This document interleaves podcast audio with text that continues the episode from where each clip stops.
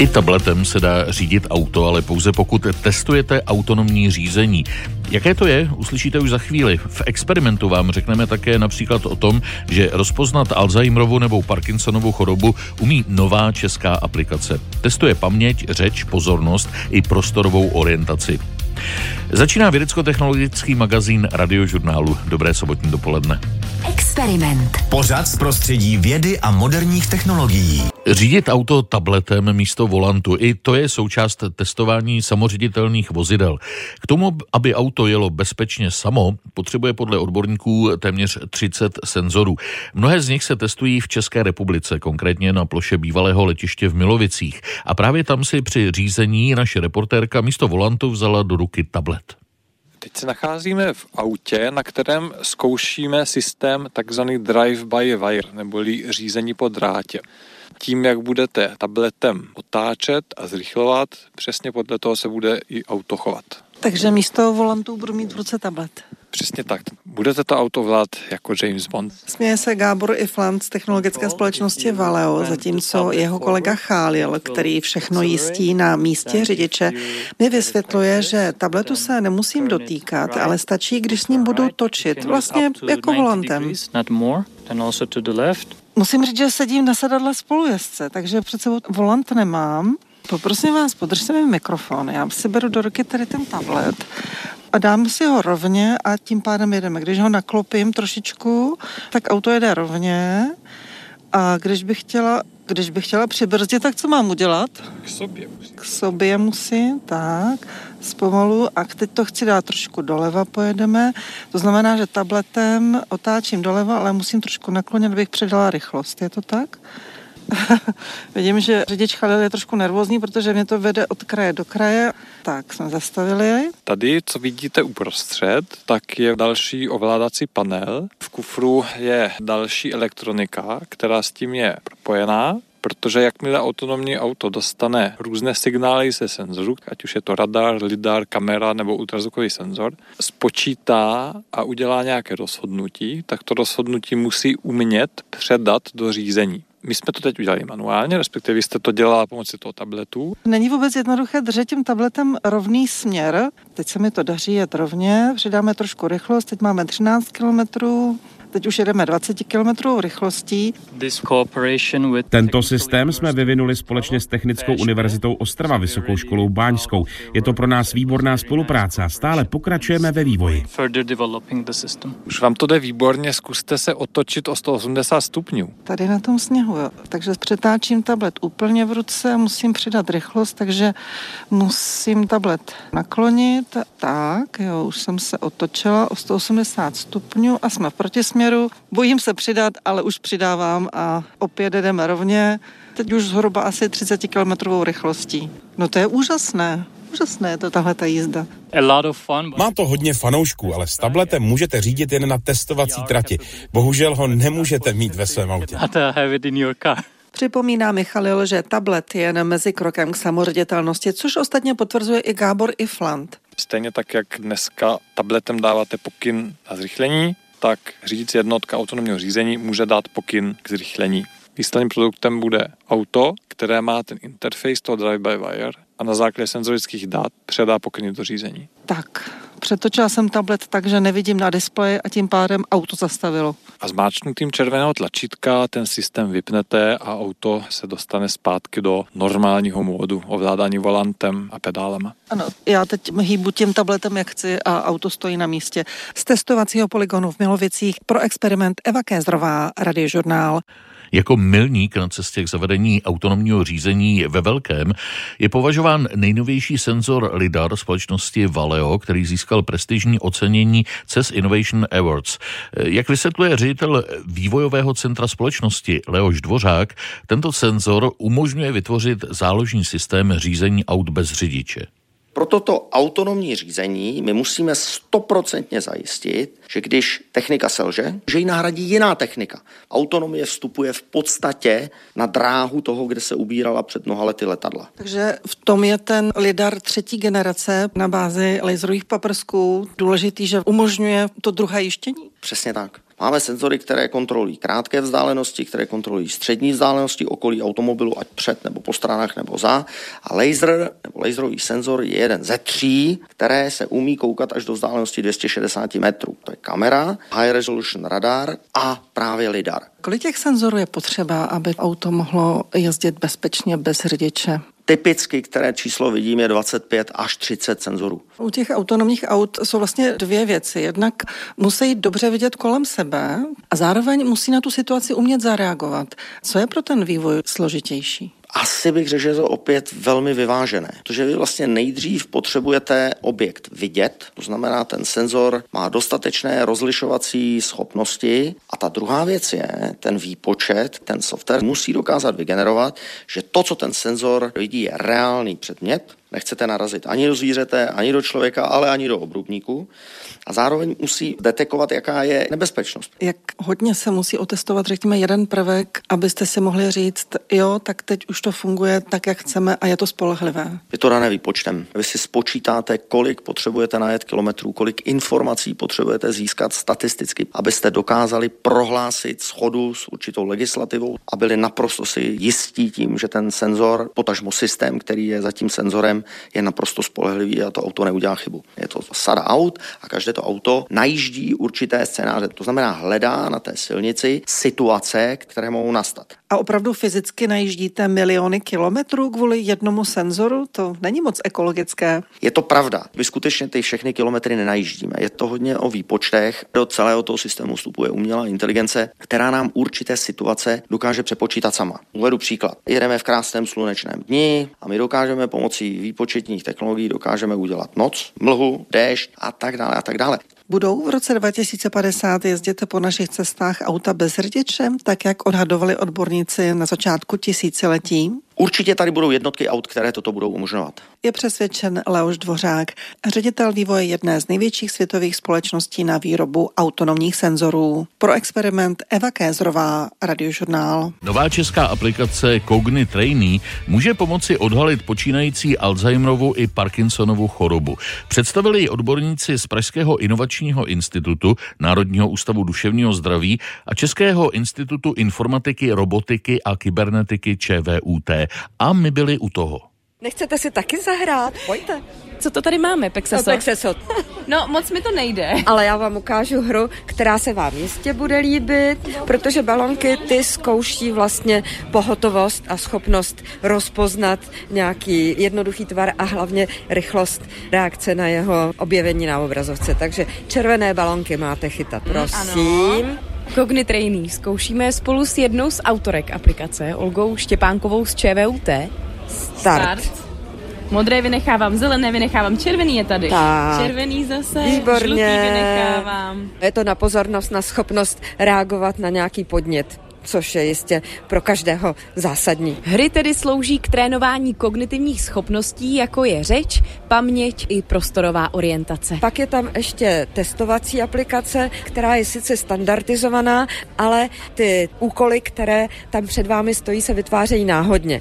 Takže vlastně se na to nemůžete připravit. Není to něco, co si zapamatujete a protože jste to dělala před 14 dny, tak to tentokrát uděláte líp. Protože ty na náhodně vygenerované problémy, které řešíte, jsou vždycky podobné, ale jiné. Aby testy dokázali rozpoznat počátek nemoci, je potřeba je opakovat ideálně jednou za tři měsíce, alespoň třikrát za sebou. Pak vás aplikace upozorní na případné zhoršení kognitivních funkcí a třeba doporučí návštěvu lékaře. Cognitrainee tedy není diagnostickou ani léčebnou metodou, ale je to speciální systém, který včas upozorní na příznaky některé z neurodegenerativních nemocí. Pokračuje Martin Brunovský z Národního ústavu duševního zdraví. Je známo, že čím dříve se nasadí dostupná léčba nebo dostupné preparáty, které sice to neumějí vylečit, ale oddálí to progresu, tak o to samozřejmě déle je schopen ten senior zůstávat třeba v domácím prostředí, nevyžaduje specializovanou péči, je to spojeno teda s socioekonomickými, ale i zdravotními vlastně pozitivními důsledky. Martin Brunovský aplikaci spolu se svým týmem testoval v klinické studii. Zjistil, že je velmi přesná a dokáže příznaky nemocí detekovat téměř stejně přesně jako klasické testovací sady neuropsychologických klinických škál. Podle něj je důležité si uvědomit, že pacientů s Alzheimerovou chorobou bude stále přibývat. Trend celosvětový a samozřejmě trend v České republice je, že populace stárne. Nejvíc nám přibývají právě ty ročníky nad 80 let a s tím je spojeno vlastně i výskyt těch nemocí. My víme, že i normální zdravé stárnutí je spojeno s úbytkem nervových buněk. Nicméně u Alzheimerovy nemoci, Parkinsonovy nemoci a řady jiných ten úbytek je významně rychlejší a mnohem větší míře. Aplikaci si je možné v tuhle chvíli stáhnout na webových stránkách cognitrainy.cz, radí garant projektu Viktor Kubát z Pražského inovačního institutu. V současné době jsou uvolněné stránky, kde jsou odkazy na stažení aplikace. Tu aplikaci si můžeme stáhnout na platformu iOS, na platformu Android i Windows vyplníte formulář a my vám zašleme vlastně přihlašovací údaje k té aplikaci. Na jaké zařízení si já můžu tu aplikaci stáhnout? Aby fungovala správně, je nutné aplikaci používat na tabletu s dotykovou obrazovkou anebo na počítači s dotykovou obrazovkou. Není vhodné aplikaci používat na telefonu, byť by aplikace fungovala, ale právě z důvodu například toho testování haptických testů nebo obrázků ta vhodnost pro telefony není nejlepší. Aplikaci plánují odborníci dál rozvíjet, předávat dal další hry, zdokonalovat testy a tím tak zpřesňovat jejich výsledky. Karolína Burdová, Radiožurnál. Věci z Vysokého učení technického v Brně se soukromou společností testují přípravek, který by mohl pomáhat proti bolesti zad. Tu mají často na svědomí poškozené fascie. Tyto kluské obaly svalů snižují tření o další svaly nebo o jiné tkáně. Špatným cvičením anebo sedavým způsobem života si je ale v zádech můžeme poškodit a to pak bolí. Zrovna pripevňujem fasciu na umelý sval pomocou držiaku, ktorý sme vyvinuli, tak aby bola mierne predepiatá a simulovala to, ako je fascia upnutá na svale v našem těle. Vysvětluje Alexandra Středňanská z Ústavu konstruování Fakulty strojního inženýrství Vysokého učení technického. Fascia je obal svalu, a ak si to máte vy predstaviť, tak je to vlastně ten obal mesa, který všetci skravujeme dolu, protože ho nikto z nás nepožuje. V těle je ale důležitý. Odděluje svaly od tuku a nebo jednotlivé vrstvy svalů od sebe. Pokud jsou fascie zdravé, umožňují bezbolestný pohyb. Fascie obsahují bunky, které se nazývají fasciacity a tyto bunky produkují přímo kyselinu hyaluronovou. Což je přirozené mazivo, které při pohybu snižuje tření fascí. Jejich funkci, ale zejména v dolní polovině zad poškozuje přetěžování, ať už dlouhým sezením u počítače nebo naopak špatným cvičením a to se může projevit bolestí. Při nespecifických bolestech zad je často narušená vlastně klouzavost té fascie, jednotlivých vrstev té fascie po sobě, protože tam dochází k dysfunkci těch vrstev obsahujících kyselinu hyaluronovou. Říká Jana Matonohová, výzkumnice společnosti Pro. Ta vyrábí umělou kyselinu a jejím injekčním vstřikováním přímo do zad by chtěla tyto bolesti mírnit. Dodáním zevně té kyseliny hyaluronové do té fascie vlastně můžeme obnovit její funkci funkci a tím odstranit bolest zad. Mechanické vlastnosti této uměle vyrobené kyseliny ale bylo nutné nejdříve otestovat. A to byl úkol pro biotribologickou laboratoř Vysokého učení technického. Přístroj, který vidíte, tak se nazývá odborně tribometer. Vypadá jako malý asi 70 cm buchar, ale není to průmyslový přístroj, ale laboratorní. No a na něm vidíme náš vlastnoručně vynutý držiak, kde vidíte dvojvrstvový model. Spodná vrstva je sval a vrchná vrstva představuje blanu, která se nazývá fascia. My jsme si teď otevřeli lahvičku s umělou kyselinou hyaluronovou. Mám ji mezi prsty, je kluská, ale přijde mi, že ne tolik jako třeba olivový olej. Kyselinu jsme si nasali do stříkačky a teď ji nakapeme přímo na laboratorní fascii. Rameno tribometru se teď přitisklo na fascii. Hned vedle tribometru má Alexandra Stredianská počítač a na monitoru vidí různé grafy. Na nich je zaznamenán rozdíl mezi vlastnostmi tohoto roztoku s kyselinou hyaluronovou a kontrolního roztoku maziva bez této kyseliny. Prvý rozdíl, který můžeme vidět, tak je určitě v súčiniteli trenia. Tento rostok na bázi kyseliny hyaluronovej má rádovo nižšie trenie ako samotný fyziologický rostok. No a čo je pre nás skvelou správou je, že je zároveň aj stabilný v čase. Zatiaľ, čo klasický fyziologický rostok opotreboval fascie už po nejakých 10-15 minútach, rostok na bázi kyseliny hyaluronovej je stabilný v čase počas celej hodiny trvania experimentu. Rostok nyní prověří klinická studie. Ta se zaměřuje především na bezpečnost přípravku, vysvětluje Jana Matonohová. V případě tohoto roztoku kyseliny hyaluronové lze ale očekávat vysokou biokompatibilitu, protože kyselina hyaluronová je látka, která je tělu vlastní. Testováním tohoto přípravku ale práce biotribologů z VUT rozhodně nekončí. Věnují se více tématům. Ako je například syndrom suchého oka, implantáty či už kolennej alebo kyčelnej náhrady, alebo opotrebovanie zubných náhrad. O fasciích, bolesti zad a jaký předejít si v magazínu Experiment povíme ještě za chvíli. Michal Šafařík, Radiožurnál. V magazínu Experiment jste před chvílí slyšeli reportáž o bolesti zad způsobené poškozenými fasciemi. U tohoto tématu ještě chvilku zůstaneme. Takové problémy zpravidla řeší fyzioterapeuti a s jedním z nich, s Deňkem Čechem, který také vyučuje na druhé lékařské fakultě Univerzity Karlovy o fascích a bolesti zad, mluvil náš reportér. My hlavně evolučně nejsme úplně stvoření k tomu, aby jsme 8,5 hodiny denně seděli. Eh, takže to, co nejlíp prospívá eh, obecně celému našemu organismu a nejen fascím, tak je prostě nějaký pestrý pohyb. Takže obecně to sezení i to nejsprávnější možné, učebnicové, má šanci nám škodit a vadit nejen tomu systému fasciálnímu, ale i třeba oběhovému systému a dalším.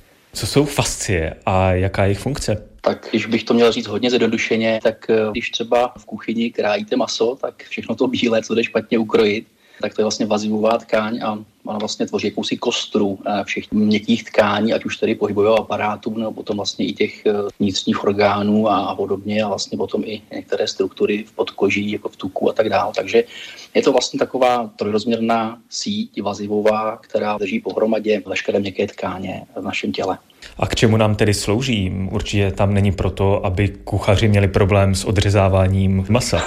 to určitě ne. Za prvé eh, je to vlastně systém, který přenáší tenzní napětí, tenzní síly.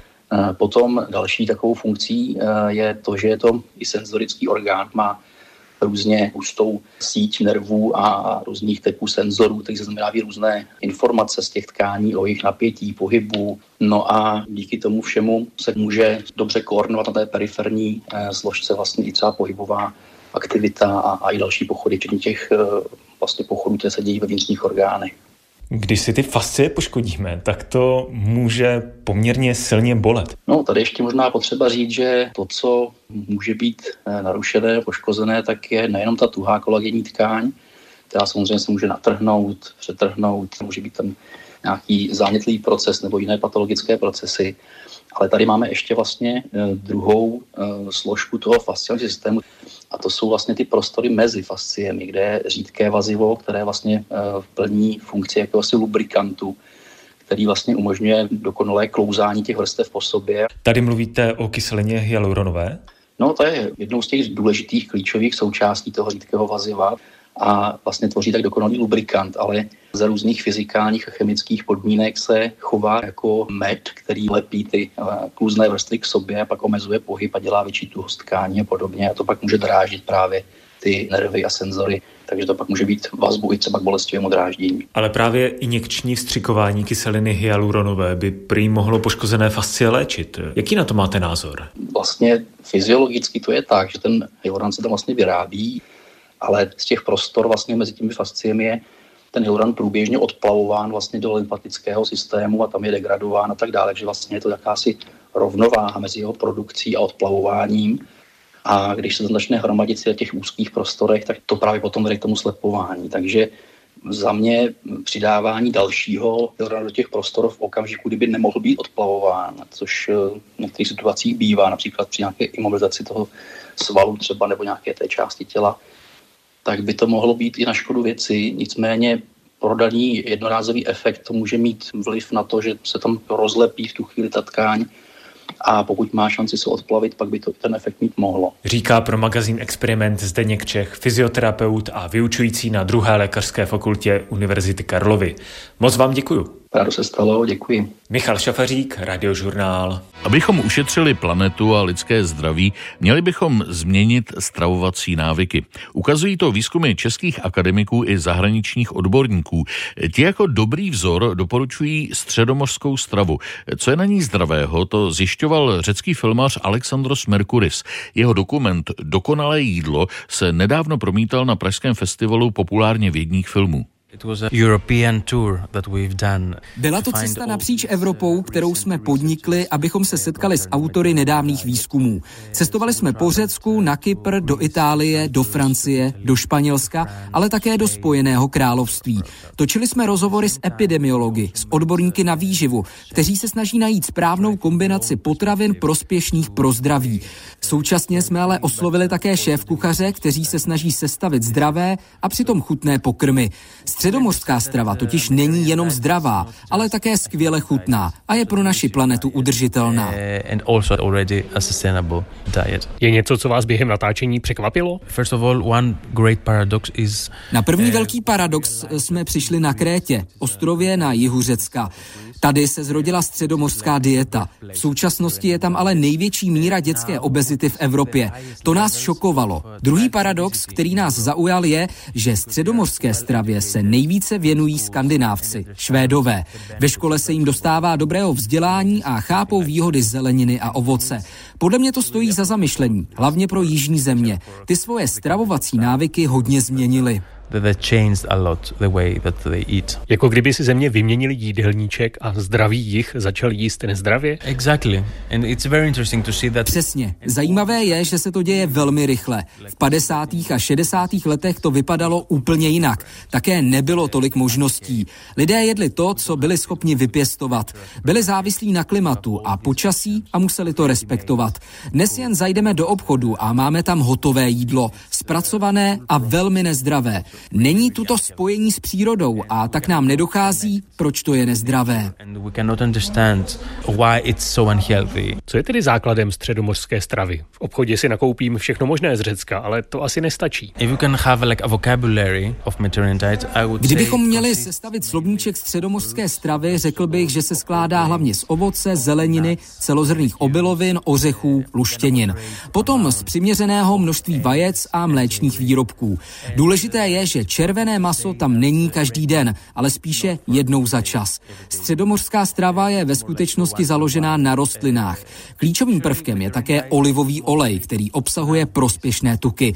Ty chrání před srdečně cévními nemocemi, rakovinou a Alzheimerem.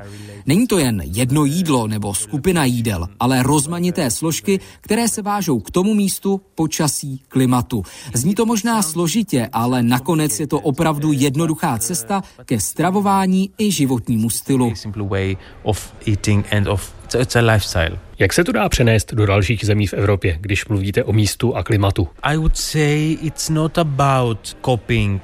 Řekl bych, že to nebude kopírování středomořské stravy, dovážení ingrediencí do jiných zemí. Třeba olivový olej je hodně drahý, dokonce i ve středomoří. Jde spíše o přizpůsobení životního stylu, který bude bližší přírodě. Hledat místní potraviny, které jsou zdravé a nebrat průmyslově zpracované jídlo. Přizpůsobit se prostředí, ve kterém žijete. Například ve Spojeném království mají jinou zeleninu než v Řecku. Není nutné dovážet potraviny ze Středomoří, ale převážně změnit smýšlení. It's a mindset mostly. Uzavírá v magazínu Experiment Alexandros Merkuris, autor dokumentárního filmu Dokonalé jídlo. Martin Srb, Radiožurnál.